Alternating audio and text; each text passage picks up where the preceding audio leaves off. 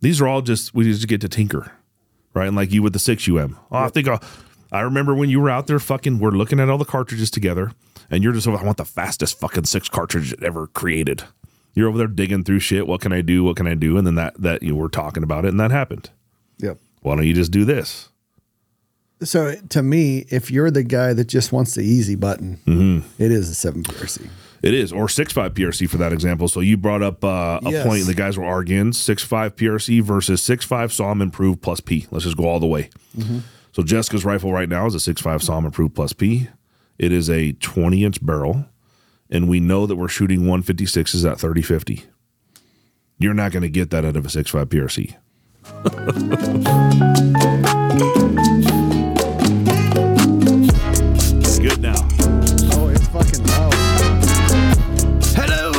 everybody. This is the Shoot to Hunt podcast, and my name, you all know it, is Ryan Avery. And my co host here is, um, Mr. M- Mr. It's Jake. You mean Mushaney? No, it's Mur. It's Mur Shaney. Oh, We've it's been over this. We've been over this. Damn it. You need to take those damn crooks off yes. and wear some real man shoes. Wow, you're aggressive today, Mr. Well, Mr. Mushaney. My T levels are currently pushing 3,000 right Holy now. crap. Yes. My beard is down to my knees. Your, yes. Your veins, they're flowing. They're flowing and uh and I must be at 5,000 by the end of the year. You're going crazy. Well, the, the crocs are thinking this every time you get in them. How fat is your ass? Really? fat, round, and ready for this And podcast, getting my friend. better. Let's jump into it. Let's go. We went into a mall in Vegas and they had a Croc store. I'm not lying. to you, I went into the Croc store to see if they had anything that met like your gayness level. And there was nothing that jumped out at me that was as gay as the ones that you're wearing. I think you meant jumped out at my straightness level. I think that's what you meant. It's really, it's really a, a, I guess it's a comment against Tanya. She's the one that buys them for you. She takes offense to it too. It's like they, they're not gay. You know, I've been mistaken for a lot of things in my life. Uh-huh. Peter Puffer's not one of them. I think, dude, there's, I mean, the guys on rocks, I see the comments. They all know you for the gay Crocs. So you say gay, Uh-huh. and I say Crocs. They're just fucking Crocs. They're teal Crocs. The, the okay, there there are colors that tend to be on the feminine spectrum versus the male side. You know, they, they have fucking multicam ones, like yeah, multicam or or plain teal. You know, they know, used to it's a tough say choice. they used to say general, you know, uh, gender neutral, and now Uh-huh. they say gender fluid Oh shit! because a dude, you know, thinks he's a chick and it has a. What's the difference between neutral and fluid? There's not, but they stole it. You know, they Uh-huh. they cool. You know, like the rainbow flag. They fucking stole that shit. Gave Mm-hmm. a whole fucking month for the fag shit. And the fucking the rainbow flag used to be for the dogs. You know, like the Yeah. rainbow bridge. You know, dog going to heaven. They Yeah. fucked all that up. Yeah, We're getting way off course here, but. there was a guy, a straight guy, arguing with the the LGBTQ person or whatever, and it, it got brought up about the month and also the flag. Like, where's the straight month and where's the straight flag? Well, we don't need one because It's a fucking American flag. yes, I saw a guy today bitching that um, this month is uh, Black Pride Month, uh, Black Heritage Month. And he's like, how can we get February and the fucking gays get a whole fucking 31 days or some shit like that? We, I think there's a leap year there, so we get more days this month. Oh, okay, so there's- finally we get a day back this month. there's less days for Black history. Black, history than there is for gay pride. Yep. Huh. Okay. I, I was going to say something really bad, but uh, Yeah, I think My- you better. my P's and Q's. I just wanted, you know, it, I guess I'm telling you because it was the thought that counts. Like I saw Croc store and I thought Ryan Avery. I, I'm not going to give that one to you. Yeah. But did you see anything cool? How did you buy any? they Crocs? had they had like this cl- the the the most Ryan esque Crocs were on this back fucking island and it was said it had a big sign that said clearance. So all the ones that were on there, but they tend to have they were like real men sizes, not like the like your size.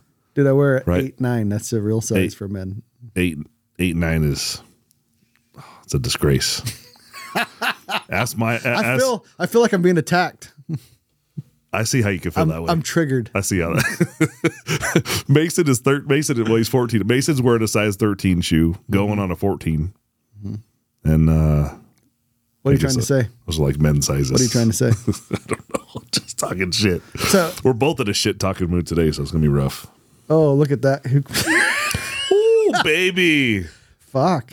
I think they had some of those on the clearance rack. The Siren Hyper Floral Actually, Clog. I would say this: if I had saw if I saw those in the store, I may have purchased those for you. These are purpley lifted Crocs. They have like a huge heel on the back, Yeah, they look like a high heel croc. and they have those black flowers on there. I don't think I'd wear those. That might be a little gay. really. That's the fucking. That's the line that you can't cross. Yeah, dude. Look at that. You guys got to watch this on YouTube to see these Crocs. Otherwise, look at what they call the Siren.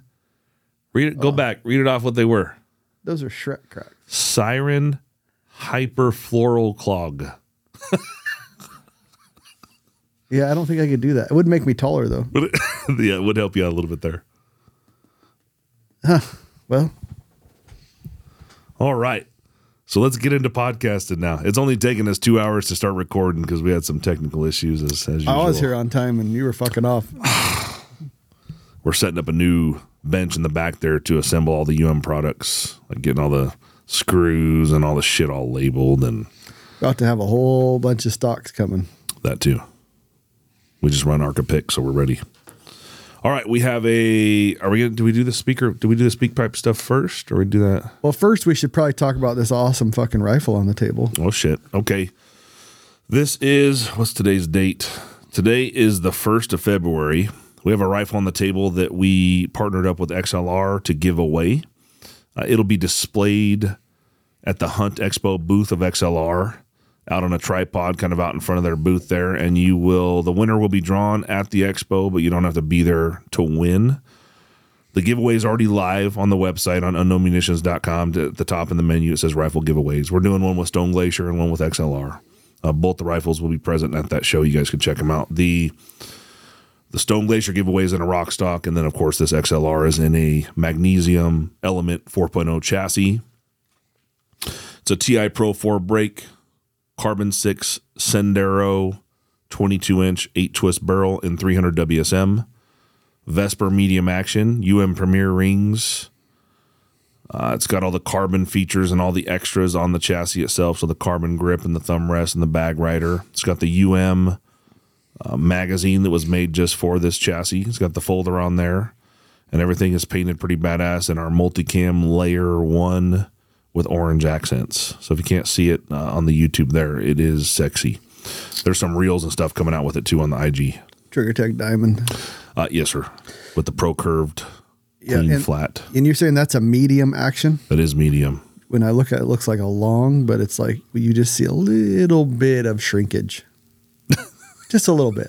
Like when you walk up on a bear. Yep. You're like, oh, that looks a little different. Yeah. It looks sweet, but it looks a little different. Yeah, we were trying to. Uh, this was a little last minute, so we tried to work with what we had off the shelf, and uh, 300 WSM sounded pretty good. It's 300 WSM plus P, and it's also throated for 215s, so it could get pretty wild. So whoever wins that, if you happen to be listening, or you definitely want to, uh, if you're not a loader, you want to reach out and get some custom ammo loaded. Yeah, I would specify you can not shoot 300 fact- WSM factory loads through it Yeah. because you will not get the speed. The speed. Yeah, you're going to get low velocity and and because of the throat for the 215. But we basically built it like we would for you know one of our hunting rifles, which is how we like to do things. Man, you're gonna have to follow up whoever wins it because I would really like to know the speed it does get with a 215 plus. out of a 22 plus P. Yeah, it'll be a fucking hitter. Is it longer throated? yeah, long throat plus P. So we're talking like three one. You know, oh, at least at least. at least maybe closer to three two. You got three 250 inside that mag there, so we're going to take up every bit of that. So how, if you're going to win this thing, besides going to the booth at XLR at the Hunt Expo, where else do you f- sign up for it? unknownmunitions.com go to the menu under rifle giveaways pick the xlr rifle giveaway and there's some nice pictures at the top there showing the rifle a build spec breakdown kind of some of the details i told you you stick your email address in there and you do the things there's six buttons to, to gain basically points for your uh, for your i guess option for your it's like your what do you want to call it ticket options or Yeah, basically It's entries. options, Entries. to. Entries. Yep. And then you can win that gun, and you're actually giving this away at the Hunt Expo. Yep, I'm going to bring the laptop. That way we can get on the back end of the website into this RafflePress plugin, and then we're going to let it does its thing and it chooses the winner. We'll announce the winner on. I don't know. Can we do Instagram live when we're there? Yeah. Luke's going to bring all of our shit, all of our tech gadgets, and we're going to try to do Instagram live, and we're going to choose the winner of the rifle at the XLR booth. Yeah. And if you see Lukey, he's going to have a whole bunch of stickers to give away. So, Oh yeah, yeah. we got a lot. Yeah. So if you see Luke, he's all uh, kind of a taller, disheveled looking fella. Yeah. If you see that guy, kind of fucking unkept. What do you kind of like Magnum PI? Yeah. Magnum PI, but not that good looking. Okay, Yeah. If you see that guy, he's tall and lanky. yeah. He eats like 20 pounds of food a day, but it goes right through him like he's got a fucking Yep. worm. Look, kind of looks like his hair fucked up, like he may be homeless. It's usually like he just gets out of bed and rolls into work. Yep. Has toothpaste on his arm and shit. Yeah. Every time he misses a deadline, there's always some excuse about, I don't know, I was, I wasn't, I wasn't feeling very well. I hit, I hit a wall today, but I'm going to finish it tomorrow. He knows what I'm talking about. Yeah, we love him. It's like that, you know, that cat you keep seeing on the side of the road. But you feel, you feel sorry You feed for it a little bit. Feed a little bit. we love you, Luke. Anyways, Luke will be with us at the show. It'll be Ryan, me, uh, my boy Mason, and Luke. Luke, oh, is Jess coming? No, I think she wants to, but as of right now, it's a no. She can't even go to Shot Show without getting sick, so I need to leave her home. Yes, Tanya's coming. So Oh, and Daniel. Tanya. Yeah, there's a pile of Rokslide, uh, Rokslide riders. Our riders coming. Robbie will be there. Um, one thing that people always, Oh, good lord. Did you really just put that picture up of yourself? you, you better have this in the YouTube video. There, Holy shit. literally, if you see that homeless guy, that's the guy you get the stickers from.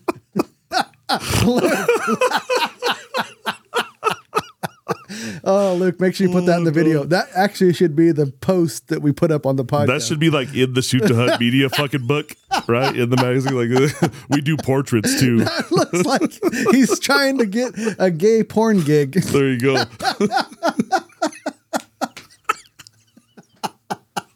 oh no. Uh, okay, so on this rifle, this keeps coming up. I don't know if you look in the comments. I've been Okay. trying to I've been trying to answer all of our YouTube comments. Okay.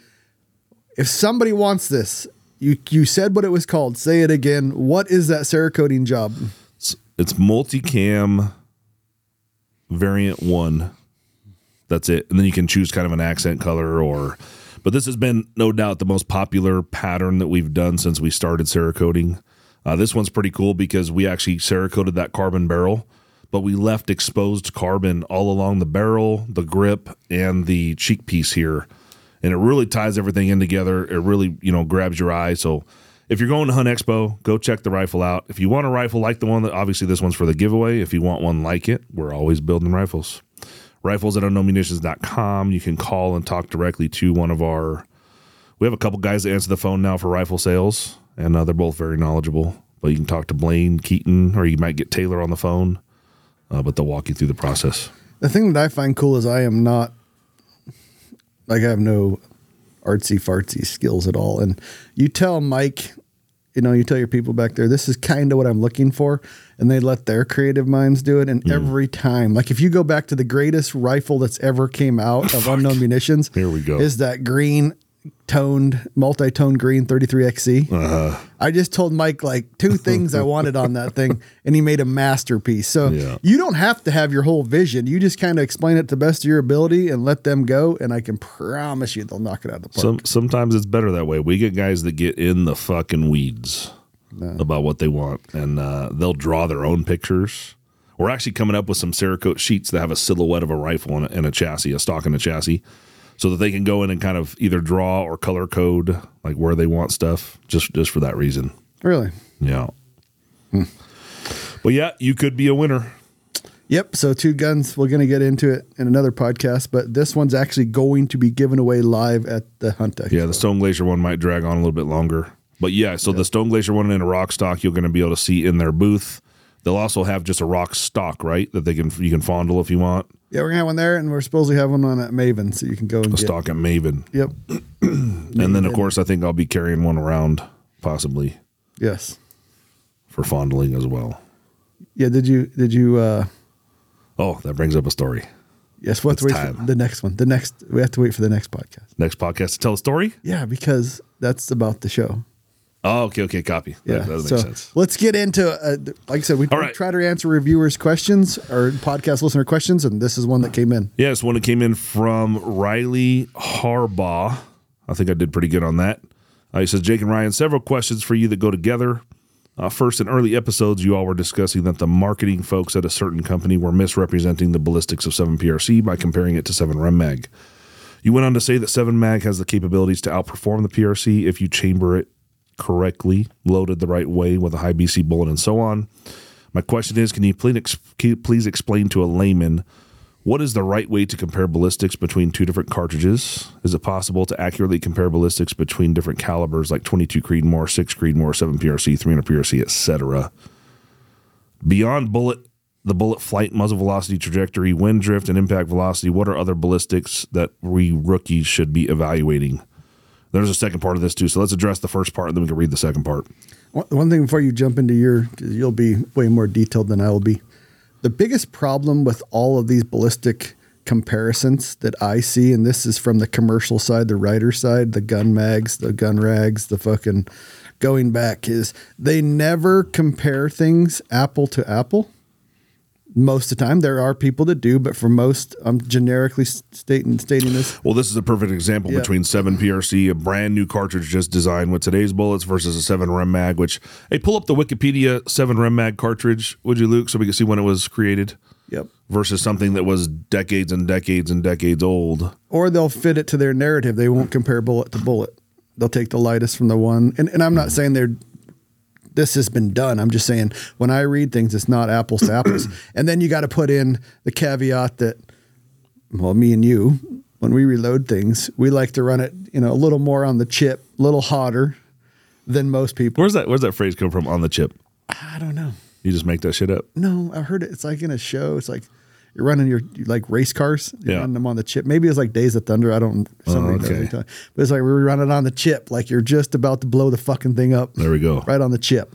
And me and you, because we, whenever you see published data in any book, they're go- they have lawyers, so they're going to go through that and make sure you are dumb proofing that load even at the maximum. Mm-hmm. Well, I'm not telling you what to load, and by far don't don't do what we say. You know, work up, but me and you already know. Like I told the guy this UM load, and we're just guessing on the six UM. There's no SAAMI fucking spec, and he's like, "Oh man, man, that that's hot." And I'm like, "Dude, me and Jake have taken it five grains past that." Yes. So I can assure you that it will fucking not stick in your fucking action. It's all about how many times do you actually want to reload that brass. Yes. If you only want to, you know, have it kill that one time and then put it away, then it's okay. So it's 66 at five grains of 570. Me and Jake took it to 71. So I can assure you Was that that day we were here? We Yeah, kept loading up. yeah. You walked out Well, and shot. So yep, I would load it, and at the at the end, me and Jake basically, I should say it was Robin that loaded it for me,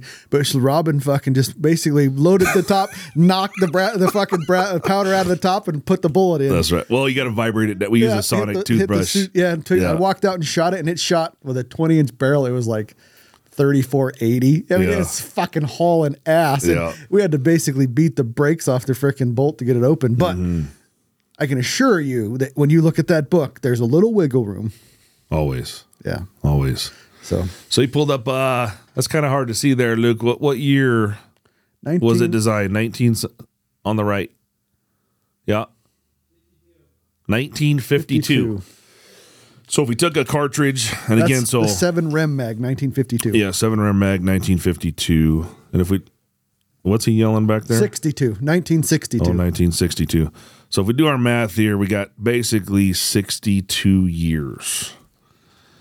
So we come out with this brand new cartridge, 7PRC. Let's go ahead and pick the other cartridge to compare it to that was created 62 years ago with 62 years ago bullet technology, even powder technology. Everything about it back then, 62 years ago, is nothing what it is today. And I guess to go through and answer his question, how should you evaluate it? There's there's the first the first fork in the road is are you shooting factory ammo or are you going to hand load? That is a major major fork. so in that case, you would have to take their word for it or you know most seven Rem mag are still loaded to the same specs that they were 60 years ago. Bullet choices were you know somewhere between 130 and 160 grains. Yeah, they're like they're 160 Spitzer. Nobody uses that bullet. There you go. Yeah, it's literally telling you there that it was designed for 160 grain bullet or less or smaller. And what it, what does fucking Spitzer even mean? I think that don't get me quote me. It's like that lead tip. Lead bullet. tip? Yep. Like I don't a, know. Like that. a core lock? I think Spitzer. What's the definition of Spitzer, Luke? But I think that is what it It's is. it's actually got a blue hyperlink there. Just click it where it says design 160 grain Spitzer. Spitzer bullet or Spi- spire point is a pointed point. projectile that is primarily used in small arms. yeah. So it's literally just saying it has a pointed nose on it. All right, go back. Pointed nose. So you'll see here in this explanation in Wikipedia, they're comparing the 7 Rem Mag to 30 6, which are two cartridges that were probably created in a similar time. Well, the six was 1906. Oh, really? Is that mm-hmm. was it dot 6? Well, I'm fucking learning every day. Yeah. So they, they did something similar as what Hornady did. So they picked, they picked a cartridge that was 50 years older, right? And then compared it to that, even though it's a different fucking caliber completely. Let's compare a 30 cal to a 7 mil. That doesn't make a lot of sense. All right. So the first big fork in your road is is you are you going to hand load or or don't you? And of course you have companies like Unknown and several others out there in the world that would load ammo for you. So if that's the route you intend to go, um, it's no different than buying a race car that requires a higher octane fuel. Like you're you're buying the race car knowing that you're going to put that higher octane fuel in there that's maybe going to be a little more expensive. So we don't care really to go down the first fork about the factory ammo because that's pretty self-explanatory. You can pick up any box in Cabela's and read the side of the box. It's going to tell you how fast the bullet's going to go, and they, you know, they're averaging barrel length and that kind of thing. But you don't have to ask a lot of questions about that because they're giving you the information on the box. You're not going to load. You're you're given this set fucking ammunition that you can shoot. Here's your choices. And again, if you go down the seven Rem mag line, it's going to be usually between 130 and 160 grain projectiles. So you can't shoot that 180 grain hybrid target that you could shoot in a 7 PRC. It's not in its natural spectrum. That has to do with cartridge overall length and, and all that good stuff. How long the throat is. Everything was designed, you know, for that cartridge back in that day. So if you're gonna custom load, this is gonna get really long winded. You're gonna have to break this shit up a little bit. you have Well- to bring some some Ryanisms here. So let's just compare the seven PRC to the seven Rem Mag because that's what we did in that podcast. I'm gonna keep it bare bones. So you you want to compare two cartridges ballistically without limits. So just so you're clear here, we're going to compare it, reloading it mm-hmm. to get the optimal performance. Not only it. reloading it, but but creating a chamber that's matched to what you're trying to do with the cartridge. In other words, if you knew you wanted to shoot a 180 hybrid target out of a 7 Rem mag, you will want to increase the throat length. So to the end listener, you're not staying in the SAAMI spec guidelines. Yeah. Maybe a little bit more for the 7 PRC than you are for the 7 Rem mag. Yeah, 7 PRC is the easy button because it's designed to shoot a 180 grain bullet. Now you may say, "Oh, I want to shoot the 195." Well, yeah, you may benefit from a little bit longer throat because you're going to take up some of that case capacity. But back to he says, keep it layman's terms. So a 7 Rem mag has a design for a reamer that has a certain length of throat, which is the rifleless area in front of the neck of the cartridge. Just when the rifling starts, that is what we refer to as basically base to ogive.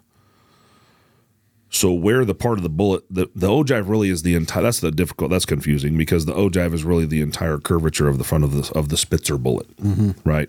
But when we talk about ogive, we talk about the exact point where the parallel bearing surfaces of the bullet, which is the caliber of the bullet you're shooting, once those parallel surfaces depart into an angle, that is the exact ogive position that hits the lead inside your chamber first. Yep. So if you wanted to shoot a longer bullet, just just visualize wherever that lead angle throat area stops, that bullet's going to slide out of your case and it's going to hit that lead. If we want a bigger, longer bullet, but we don't want to lose horsepower, we need to move that lead angle further away from the case neck so we can fit a fucking bigger bullet in there, but not take up valuable horsepower powder capacity. That is where you talk about custom throating a rifle for a caliber bullet combination. So if I said I want to shoot a seven rem mag with a 195 Elite Hunter loaded out as far as possible, what we'll do is we'll make a dummy round. We'll insert the bullet so that the bearing surface boat tail datum, so the point at which the base of the bullet meets the bearing surface, that that point is called a datum. All those different points on the bullet are called datums. Where that matches the neck shoulder junction, so the bottom of the neck in your cartridge, that's where we will put the bullet. So the the base of the bullet where it hits the bearing surface with the shoulder neck junction. Then we would take a length. This is your overall length of your round. Let's say it was 3 point fuck, probably 3.6. This is far exceeding the SAAMI overall length of a 7 Rem mag, which is Rem 3 340. Actually, we had it up there on It's Wikipedia. 3.3, right? No. Is it 3.3 ish? 3340 was like the standard for Win Mag and, and Rem Mag, but we're going to check right now. Go back up there. It'll be on the right hand side over here somewhere. 3.29. 3.29. So 3.3. And then I believe when I, I shot 180s when I was when I was going through like my uh, gay phase and I had a 7 Rem mag, I, I ran mine at 3.5 to shoot 180s. I don't think you ever came out of that phase. I just got Crocs covered up. You were at 3.5. 3.5 to shoot 180 uh, 180 Bergers. So it's safe to say that a 195 may be 3.6. Let's just call it 3.6. That would be so you would have to increase the throat, which is the rifleless area, to allow that bullet to slide forward without hitting the ogive at the exact point. Like let's say, so what we would do is we would add 20 thou. Like, oh, you want to you want to run that coal right here, and we're going to go 20 thou further than that ogive, and we're going to increase the throat length. That way, when you put it in the longest possible form, you're 20 thou off the lands, which is probably right where it wants to be. Sometimes guys will ma- they'll want to match it up because they're worried about throat burn and that kind of thing. If you're trying to build a hot rod, we're not here to talk about barrel life and all that other bullshit. Here we go. Can we can you explain one thing that this always comes up? And Okay. we've we hammered it on the Avery Adventures podcast, but can you explain the difference between free because this is confusing people, free bore and then how far you're off the lands, if that makes sense. Because people confuse those two numbers a lot. Yeah, I think it's probably the term freebore and the term throat. These get mismatched, but it's it's pretty straightforward. If you if you're inside the chamber at the point where the neck of the cartridge ends, there has to be a portion of chamber without rifling. Otherwise, the bullet would immediately the bullet could barely come out of the case. Mm-hmm. That free bore or throat area is always set by the SAAMI reamer that you're using but you can either order a custom reamer with different lengths of throat slash freebore, or you can use a separate throating reamer, which is nothing. It doesn't has no chamber on it. It's just the caliber, so it would be .284 that you would come in and you would remove that rifling in that flat open area in front of the neck, so that you could load a bullet out further. Now, where it transitions from the rifleless area to the rifled area there is a lead, L E A D E. There's a lead angle that's usually about three degrees. Don't quote me on this shit because I'm not a machinist, but it's a three degree angle that's ground into right where it meets the rifling. That that lead is what touches your bullet when you're measuring your base to ogive if you're using the Hornady overall length tool. So I guess to answer your question is how long the throat or freebore is determines where your bullet's going to hit that ogive. So if you want a longer, bigger bullet, you have to move that lead forward by increasing the rifleless area, otherwise known as the throat of the freebore. Or you can also you can also shorten it. One instance one instance where we shortened it was if you wanted to shoot a 156 Berger out of a 6.5 PRC in a standard short action, you could not get the right jump. You cannot get everything to work properly. It was jumping too far because it was limited to 2950. So if you loaded that, it could be loaded to 2950. Of course, you're diminishing your horsepower capacity. But if you put a 156 at 2950, it was jumping a hundred thousandths or more to get to the lands, which that's not where a Berger wants to be. No. So we would take a .188 SAAMI freebore, 0.188 inches is what a SAAMI 6.5 PRC free bore is, and we reduced that to 130. And we brought that bullet now to 40 thousandths off the lands rather than 100 thousandths because we reduced the free bore by 60 thou. That is one of the only situations where you would want to restrict to fit it in a short action to mag. fit it in a 2950 mag because it wasn't designed for that 156. It was designed for a 147, which is exactly where it needs to be at 2950. So you most often you're you're lengthening a free bore, not shortening it, but that's an example of shortening it. If you have some type of mag restriction on length or action restriction on length. Yeah. we got off topic, but it's it's always that free because somebody was trying to explain that free bore was how far. I was like, no, no, no, no. How far you're off the lands has no relevance to your free bore. No, of course, you know, different bullets want want to be a certain amount Yeah. off the lands. The whole point is there is a there is an optimal position with a cartridge and a bullet maximizing the horsepower capacity, putting the bullet where it needs to be for maximum horsepower, also keeping in mind its relationship to the lands Right. So that's where you increase and decrease the throat. You know, you're moving you're moving this in and out to make sure that it's right where it wants to be. You want to be 20th off the lands, being furthest out of the case as possible to squeeze the most powder in. That's what we're talking about. When you compare so it's it's it's very simple at that point. Apples to apples, the 7 Rem Mag piece of brass has a higher H2O capacity than a 7 PRC does. So if you're ever going to compare two cartridges, because you can always make a custom chamber, have the two cartridges shoot the same bullet. One of those cases has more capacity. And that's what that podcast that he's referring to, what we brought up, Yep. is you can make the 7 Rem Mag more ballistically superior to a 7 PRC, making it custom. Custom ammo, custom chamber. Yeah, a lot of that is like I said, not apt to apples, and and Hornady is a marketing machine. So when they do their comparisons, they're doing, in my opinion, they're mm. doing the least that the REM does, 7REM does, and the best that the seven mm. PRC does. At the same point, the, the market that we're talking about, the custom side of this market, mm-hmm. is much smaller than the guy going to the store and buying a Tikka. Correct. And in all reality, if it's 90% of the market that buys factory ammo and factory rifles, that's who you're speaking to. And I don't know what other cartridge you could have compared 7 PRC to because 28 Nosler is, is kind of a high horsepower cartridge above 7 Rem Mag. So, I mean, I guess if I was to give them credit, there's no other cartridge they could have chosen to compare it to for, for the majority of, of guys. Not a SAAMI spec because I don't think seven saw him SAAMI spec. I don't think that uh, Yeah, seven W- sure. seven WSM must be SAAMI spec, but they don't fucking have no brass support on that side, so it doesn't really Mm-hmm. even matter. Yeah, 7 WSM would have been, it's probably really close actually, capacity wise. About eight, yeah, I imagine it is in the 80, 80 H2O 80 grains. I mean, if it's if it's ten percent or less capacity between the two, I mean that's pretty fucking close. They'd have been really close then. And the 7 Rem Mag is the closest thing that they have that's mm. SAAMI spec that they can compare to. They've tried to find that Luke. Try to find that picture where they were comparing a seven Rem Mag case to a seven PRC, and I think they have a few other cartridges in a row. But just Google it. So you're going to build these. Let's just say, for instance, we're both going to build these. I'm going to build the 7 Rem and you're going to build the 7 PRC. We're both going to want to shoot 180 LDMs. Well, how are you going to spec that Rem mag against just the standard spec that Hornady did it right in the Yep. SAAMI specking? H- How is that going to look to you? I know immediately that we will have to increase the throat or free bore length. Uh, so we would create a dummy round again, lining up those two datums for maximum performance of the cartridge.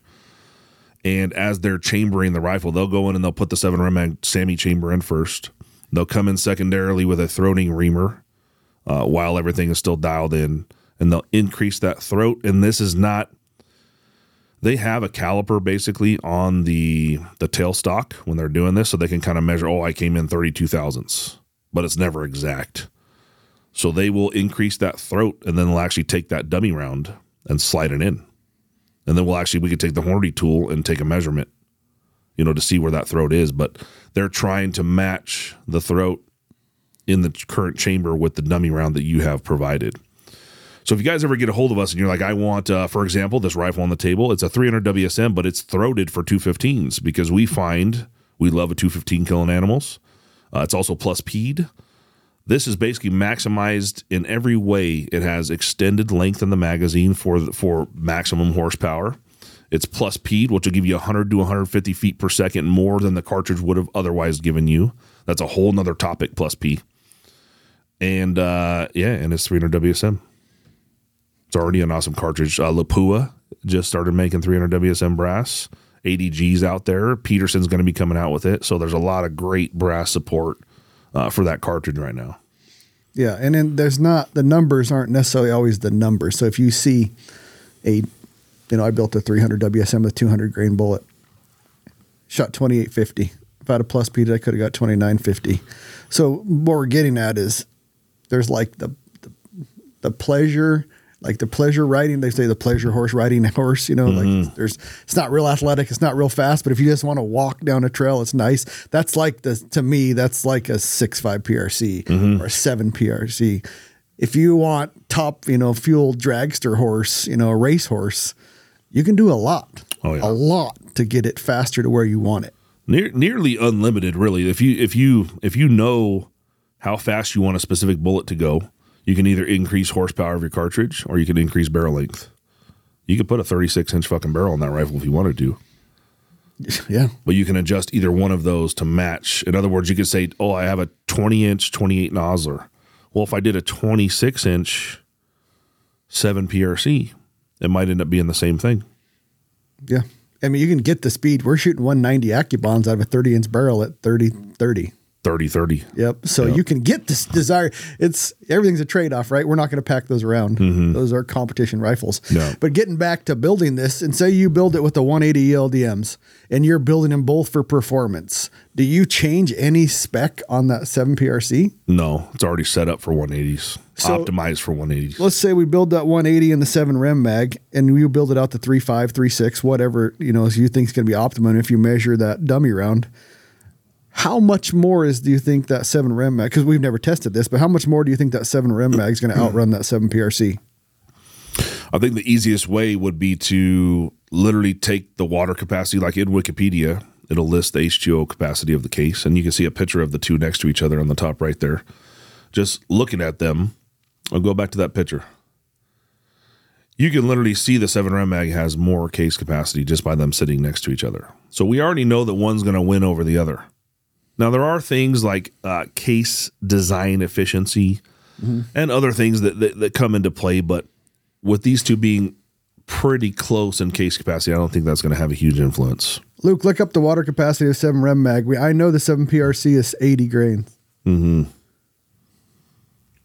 You can go back to that Wikipedia page. I think it'll say something on the right.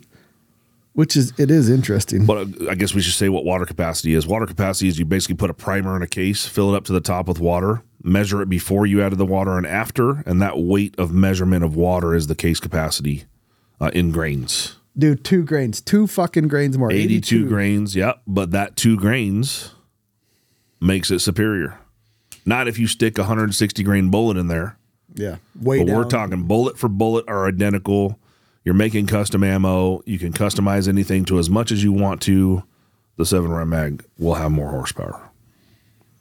That's, I didn't think they're that close when you look at that. They're fucking close. I thought it'd be like Because that taper, that 7 PRC is much wider than the 7 Rem Mag was. So when Hornady, I mean, that's why they're kicking ass. They built that right from the get go. Yes.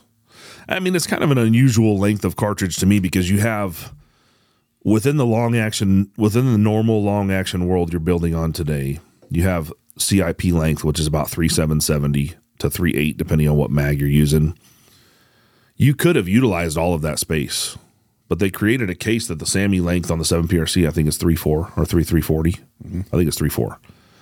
It's almost like you're you're underutilizing the available space that you had. Yeah, because correct, if you jam that in there and you are at what is that, 3.3, and you jam a 180 in there, you're lo- you're going to lose some horsepower because you're going to take up some of that volume. Oh yeah, at the same length, yes. To where if you punch that out to a 3.5 and you get all that powder, you know, you can get the extra volume, more powder, obviously more speed. What do you think you're going to out? And you run those 180s side by side, mm. fast as fast, you know, to mm-hmm. pressure, safe pressure that we'd run, which is up there. Mm-hmm. What do you think the difference in velocity would be? all other things being the same, it may be 50 to 100 feet per second, somewhere around there. So So then you can say I could have plus P'd the 7 PRC and hit the same number. So then, you know, just is it worth it, or is it just the easy button to build a seven? Will you tell me this? Do you think at 800 yards the elk cares if it was 50 feet per second faster when it hit him?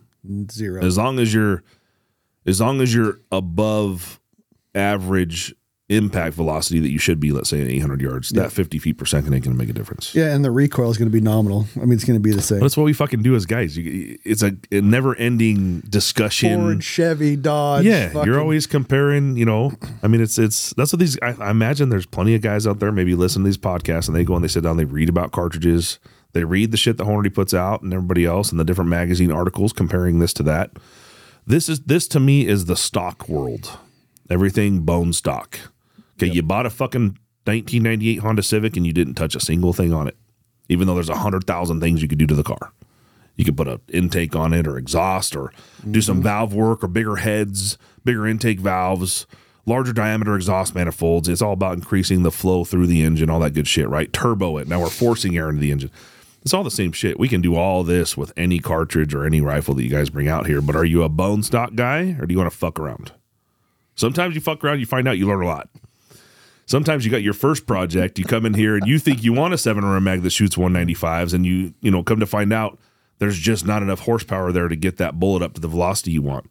Like let's say you picked uh, a seven SAUM 195s. Guys are shooting that too, right? But maybe it's only going 2750, and that's just not you like 3,000 feet per second for some reason, right? So you just you may have learned some lessons there.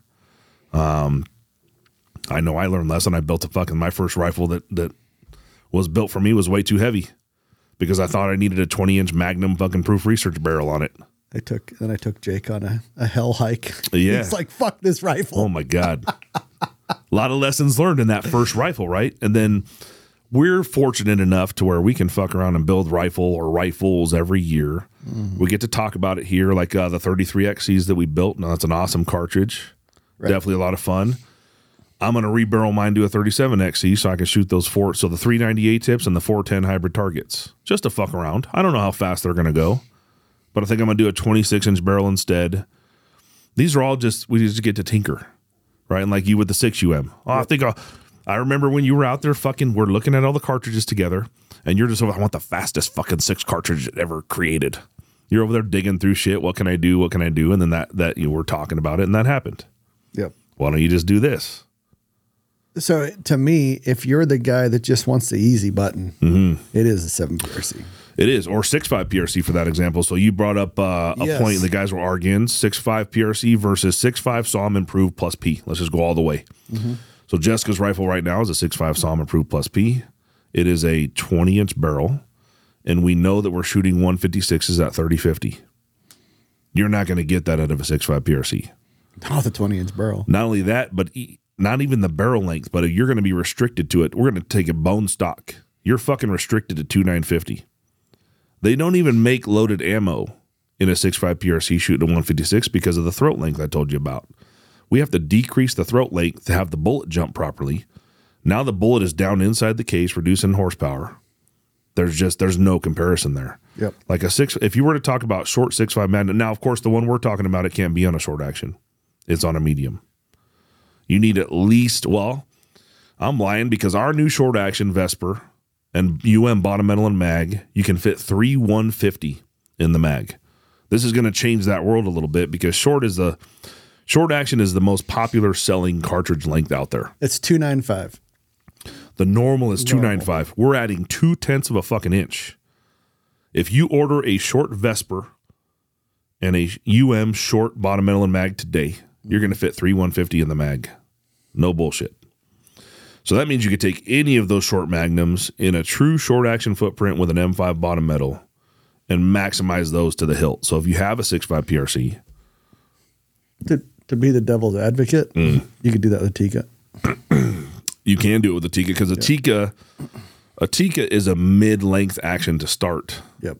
right? So it's three three forty is the the available magazine capacity. Now, of course, the short ac- there's not really a short action Tikka. Okay, there's There's one there's action. one length of Tikka with two different bolt stops and two different sets of mags. They put a mm-hmm. spacer at the back of the mag. They limit your bolt pull. All of a sudden, it's a short action. If you want to maximize a 6.5 PRC, you would put the long action bolt stop in, and you'd get the longer magazine And now you can do what we're talking about with a 156 if you wanted to. Yeah, or you could use a Vesper too with a long your short action would, would accommodate. Yeah, yeah. So on the Tikka side, so we're actually we're nearly done with our bottom metal and mag design, and we're pretty sure we could fit 3.6 in the Tikka mag in a standard Tikka inlet. But we're still, Really? I think it's gonna be 3.6, but So that opens up like 300 PRC, seven, like a whole, quite a few bullets. quite a four more. I mean, if you wanted to shoot the bare minimum of 300 roam, 3.6, yes, that's gonna be fun. That will be fun. Yeah. So let's uh don't don't quote me on it yet because we're on the final edges of the design here. But that is the the next product that UM is coming out with will be that Tikka bottom metal mag. We're also adding one inch diameter scope tubes to the line of Tikka rings. That'll be just, just after the bottom metal and mag. Um, and then we have some uh some other exciting stuff. There's a lot of exciting things. Yeah. To, but to, we are terrible at staying on task. To get to the point, and the question that this guy's question and the question Mm-hmm. I get all the time is about the six. Should I build a six five PRC? Should I build a seven PRC? You Should really you really can't compare it that way unless you have the knowledge. You need to have the knowledge of what a six five SAUM improved plus P can do as the maximum performance option versus a six five PRC. I will tell you that we are 15 to 20% more power in a 6.5 SAUM improved plus P than you are in a standard 6.5 PRC. 15 to 20%. It is, but what is the downside on the work side? Like, so you got your daily driver and you got your hot rod, right? Yeah. Yeah. So what's the work into a six UM, into a six five UM, and compared to a six five PRC or seven PRC? Yeah, fire forming is a big thing. You basically waste the whole first shot of any piece of ammunition as it's formed into the chamber of your barrel, and then you can't buy ammo off the shelf. Uh, so if you're not hand loading and you don't have any experience with wildcatting and things like that, this might not be for you. But once you once you reach the that time in your life where you're just tired of the standard shit and you want to try something cool, you want to have you want to be that cool guy that has the cool gun that does the cool stuff, you know then you start diving into this wildcat world. It's not very hard to understand. It can be very daunting and scary at first, but if you Yes. just understand that it's just a reamer that you can have designed any fucking way you want, you just have to pay for the reamer. Let's call it 250 bucks. You get a reamer, you stick that reamer inside a barrel, you make a chamber. Whatever brass you need, you load up that brass and form it to that chamber, and then you load it to fire. It's really not that hard. No, and it's like I try to put myself. Me and you are in different situations. Hmm. I can come to Jake with all my stupid fucking ideas and to say, "Hey, Jake, we should try this." And Jake's usually pretty nice, and he accommodates my stupid shit. Like the six UM, we went to twenty six Nosler. We did a bunch of different things to get to a six UM. You and a lot of people don't have access, you know, they don't have, Yeah. they can't go do that. So you, you- even yeah, you got to rely on what other people have already wildcatted to kind of get an idea what it can do. You're, you can't take the from scratch approach. Yep. Yes. so then difficult. the other side of it is, is some people don't want the hassle, but I can't ever see a day now where I go back to status quo where I'm just gonna. So Tanya, she wants to, and I get it. She doesn't want to fuck around. She said, "I want to build a six five PRC." And I can just go shoot, Mm-hmm. and I, and a lot of people are like that. They want the easy button. But what I but what blows me away about the people asking me this question is, ballistic apps are cheap. Mm-hmm. Some are free. Go run the fucking numbers. yeah, that's why I said the knowledge comes in. So Yeah. if you if you don't know what the potential is for a bullet in that 6.5 SAUM approved plus P, like we have 156 data in both cartridges, we could tell you how much faster one is than the other. If you don't have that data, it's really difficult to make comparisons. It is, but like there's a thing called Google, and you can find Yeah. like you can find you can estimate a lot of it, and you can put it into whatever ballistic app. You can see your drops at whatever yard. You can see your wind drift, like we did with Robbie the 270 against the six UM. And to me, if I'm on a ridge where we have this big, huge freaking poster, and it's it's the Selway, and it's just nasty. If mm-hmm. I'm sitting on this ridge mm-hmm. and I'm shooting across the drainage at 800 yards. And I think I know what the wind's doing, but it may be two, three, four, five miles an hour off, miles an hour off, because a lot of us are. And that next drainage is just hell. Mm-hmm. The difference between a six to me, because I'm not that good at calling wind, and most people aren't. You know, there's very few outliers that are. Is that six UM? Is that six five UM? Is that hot rod twenty eight? Is that going to keep me in the vitals to where that elk, or I want to put it on the shoulder where that elk's not going to make it more than twenty yards, or is that six five PRC going to drift to where it hits it in the guts, or you know a marginal front end shot? Oh yeah. to me, that's worth it. Yeah. So I guess the question is, is that worth it to this end user we're talking to? Yeah. Definitely give you a, a bonus. It's definitely a bonus. 20% more performance is a bonus. It goes back to that elk shot I had, and it goes back to the elk shot you had. When that elk turned, this sounds cocky. Yeah. I fucking knew it was over. Yeah. And it was a strong wind. Yeah. I was holding fucking a mill at 710 yards. Yeah. A fucking mill with a hot rod 6 UM.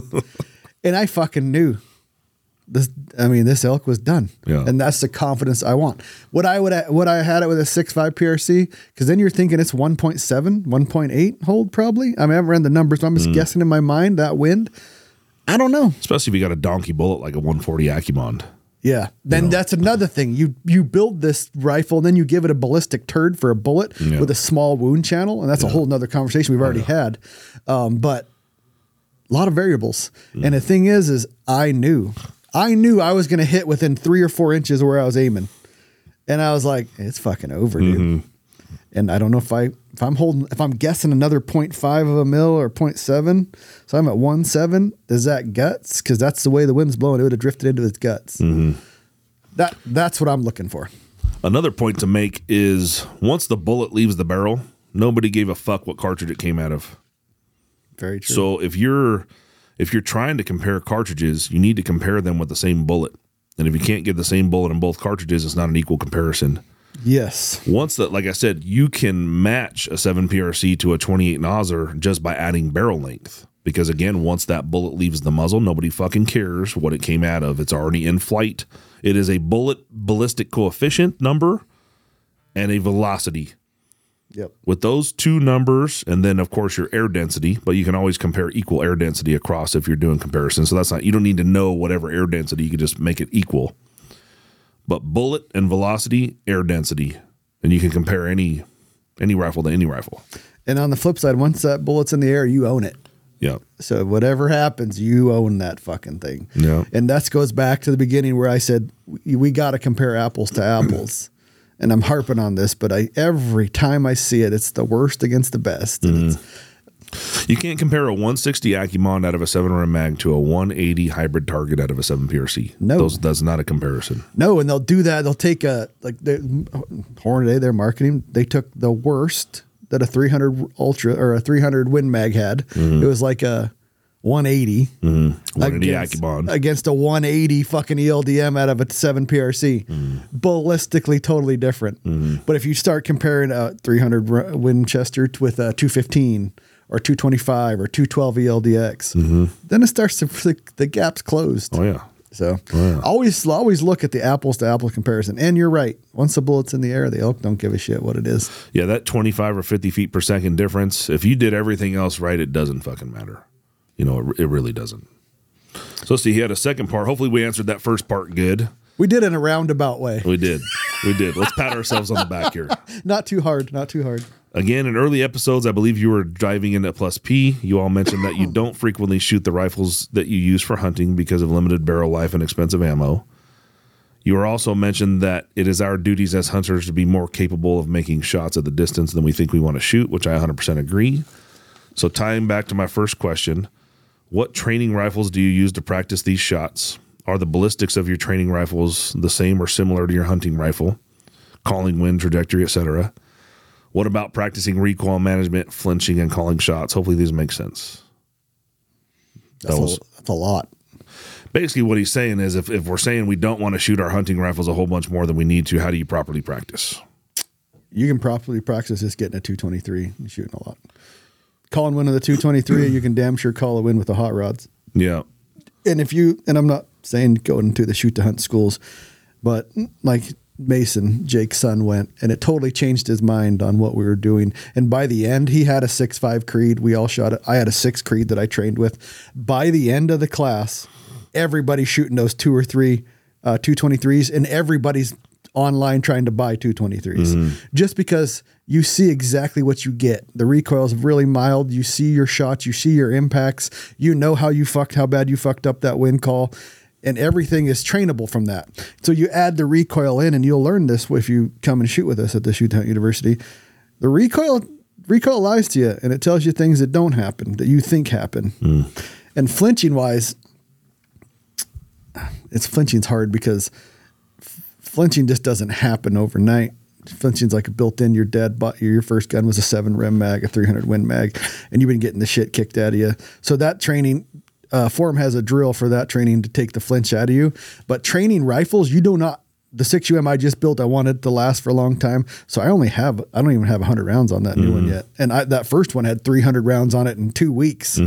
So I don't want to shoot it. I don't want to burn it out. So I've been shooting mostly a 223 and a six Creed because you can learn to call the wind with those you you can definitely call it with a six five um or a six um because you can you're basically cheating. Everything's going to be freaking much easier to call. Yeah.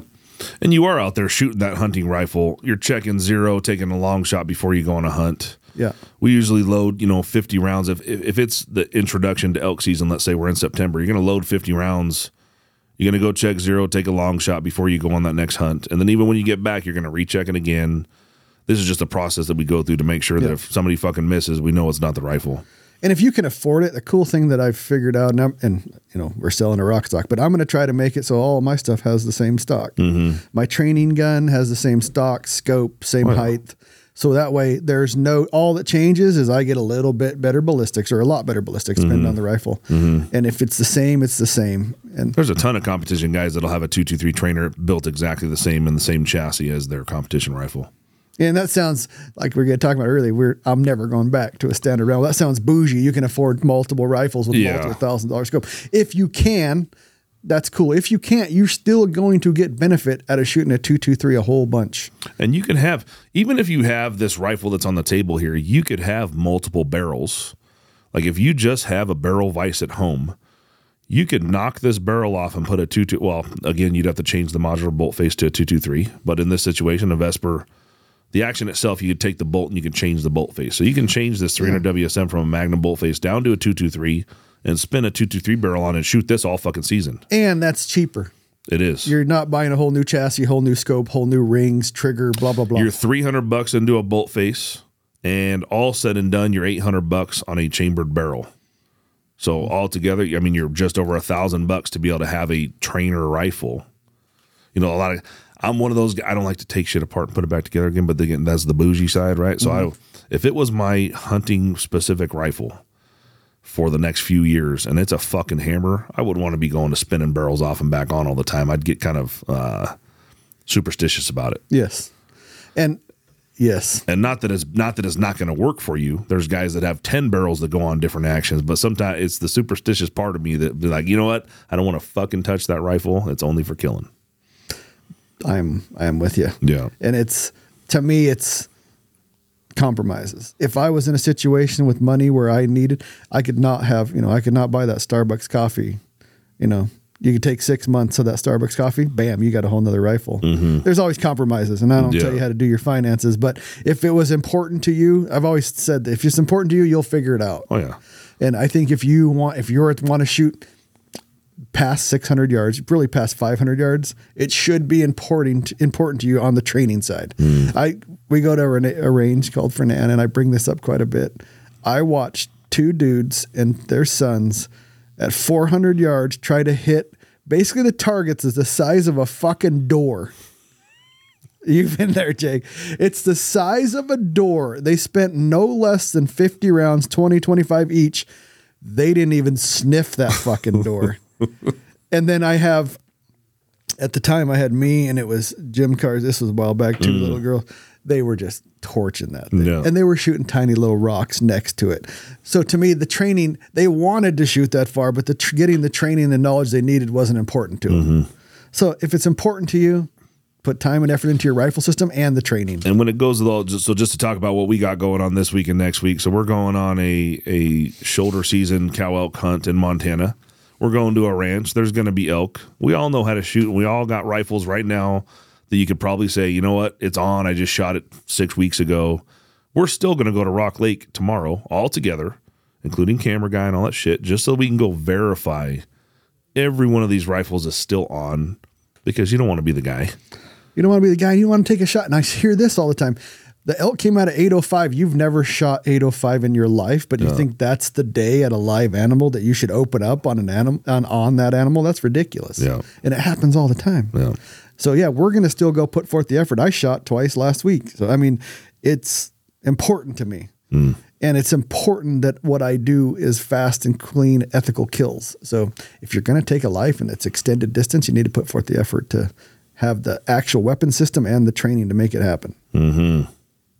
Now that's preaching, but You are preaching. Hey, let's get a name for some fucking scope rings there, Mister Luke. by the time we got to speak one SpeakPipe this Oh, time. oh, we so got- let's do one of those and then the rings. SpeakPipe. Jake Ryan Basil here.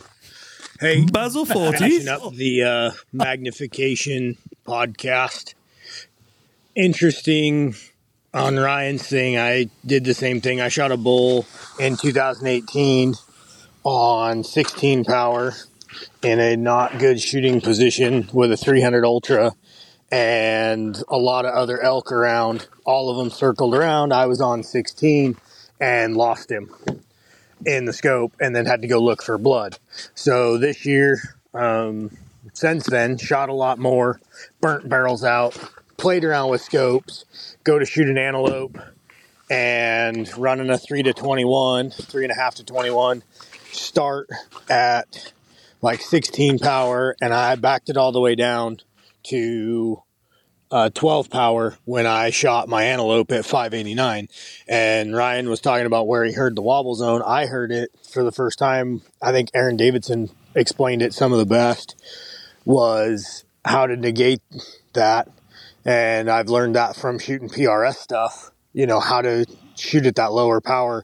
Like my ideal scope, the for the best bang for your buck, in my opinion, is that SWFA 3 to 15 because I generally don't go above that. For binos, I run a pair of 15s until my SIG range finding binos came. But I think Jake needs to shoot some targets at 11, 12, 13, 1400 yards and uh, shoot me an email. We can go. You guys have the connections to the same range, but uh, we can go down and play around because there's life size targets down there. Set up a spotter, and then we can, you know, obviously try to compare what group sizes look like shooting at highest power, bag, bipod, stuff like that. But that's my take. Hopefully the Rokstock's coming. April can't come soon enough. So On its waiting way. it. ready to go. Thanks. It is coming. I'm gonna do, I'm gonna do some practice at some lower powers. I'm not, you know, Yes, I've done it, and it's and I was doing a little more research after we discussed it, and it's the reason you shoot better groups, lower power generally is anticipation. You start to anticipate that fine target, mm. and you start trying to aim it instead of shoot it. maybe I'm just special, but I can I can aim small and I can have no shake on it. It's not moving. This sounds like a challenge Yeah, could be.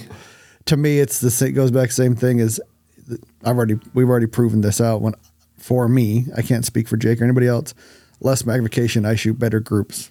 Just fact Maybe that's not everybody. for me. Well, We're gonna try it. if we're we- gonna fuck with it tomorrow. we had a few of us out there, and that big what that big fucking circle gong he's got at like 1090 let's shoot the elk. or the elk. The other other side, yeah. Yeah, we can, uh, but we can put the spotter with the digiscope setup on there, and I'll shoot it at 32x and shoot it at 16x and see what happens. So I gotta remember to put my digiscoping on my damn phone. Yeah, All right, was well, that it? I thought we had two SpeakPipes. We'll just we'll, we'll have one. Oh, the next one. All All right. right. the rings. Uh, let me see this name before I decide if I'm going to do it or Jake's going to do it. oh fuck no, no, Oh, I'm up. way. All right, let's see. Oh That's not fucking real. That's his username. So th- Are you serious, Luke? Is this real? All right, fella. Whoever this is, fuck? I'm gonna do it low and slow, and we'll see. I'm, I'm sure you're gonna know who the fuck you are once I read this shit. they did this shit on purpose. This is no joke. This is what. It, here we go. Umma humma nuck nucka ahua. Hunter. Hey, that was pretty good. You, it's Oh, I didn't open it up. Okay, here let me do it one more time. I'm gonna make it bigger here. Okay. humma humma nakuna kapow a hunter. That's all one word with one apostrophe in the middle there. that fucker did it on purpose. You won some rings, dude. If that really is your username, uh, hit us up. We're gonna have to when you email in. There better be an explanation about this shit. Dude, they're doing it on purpose now They because are. they know the game. Because if you want some rings, explain your username and shoot us an email to podcast at shoot2hunt.com to make your claim. All right. Thank Thanks, you. thanks for listening.